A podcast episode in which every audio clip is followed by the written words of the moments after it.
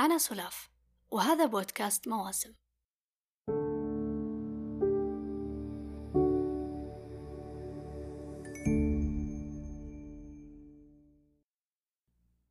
العلاج بالقراءة أسلوب علاجي قديم.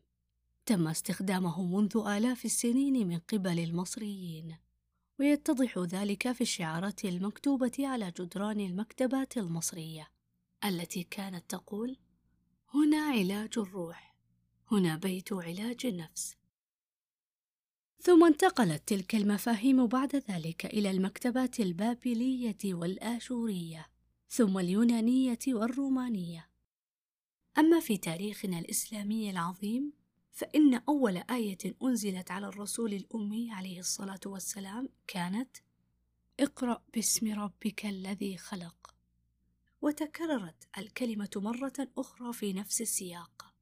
اقرأ وربك الأكرم. هذه دلائل على أهمية وأثر القراءة في الرسالة التي أرسل الله عز وجل نبيه محمد عليه أفضل الصلاة وأتم التسليم بها. والدلالة على عظمة القراءة أن معجزة نبينا كانت كتابا. كتاب الله الذي أمرنا بقراءته وتدبره والإنصات له. قال تعالى كتاب أنزلناه إليك مبارك ليدبروا آياته وليتذكر أولو الألباب. أما في أثر العلاج لهذا الكتاب العظيم فيتضح في قوله تعالى وننزل من القرآن ما هو شفاء ورحمة للمؤمنين.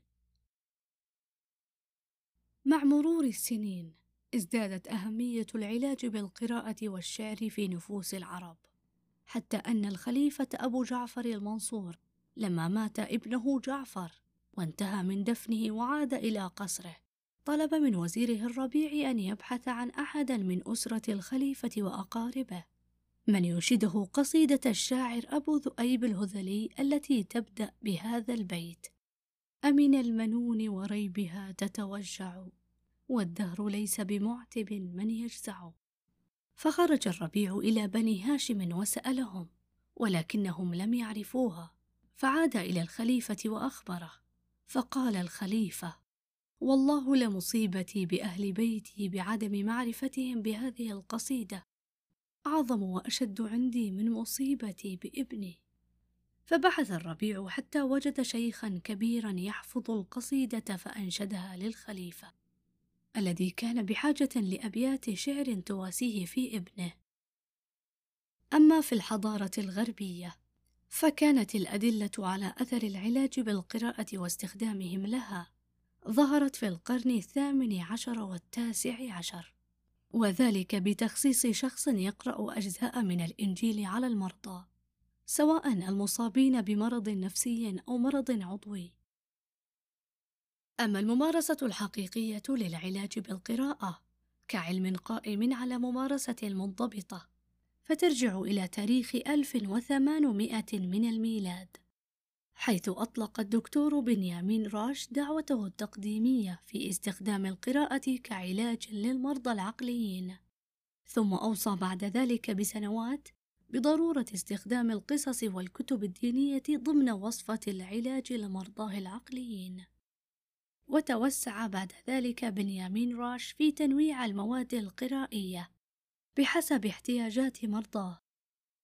وبعد ذلك تطور مفهوم العلاج بالقراءة ليشمل حتى الأشخاص العاديين.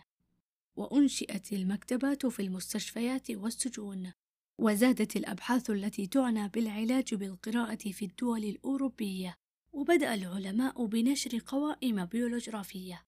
تتضمن الكتب التي تنفع في العلاج النفسي واستمر في التطور في العالم الغربي حتى أصبح العلاج بالقراءة يستخدم كعلاج نفسي في بعض الاضطرابات النفسية أو علاج مساعد يقوي من عزيمة المصابين بالأمراض العضوية في مواجهة أمراضهم.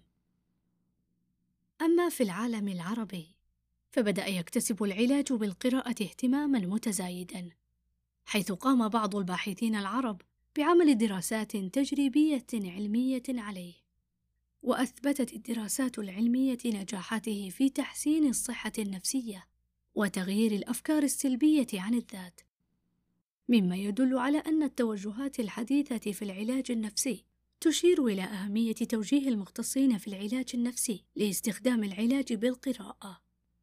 حيث أنه سيحقق نقلة نوعية في تحسين صحة العميل.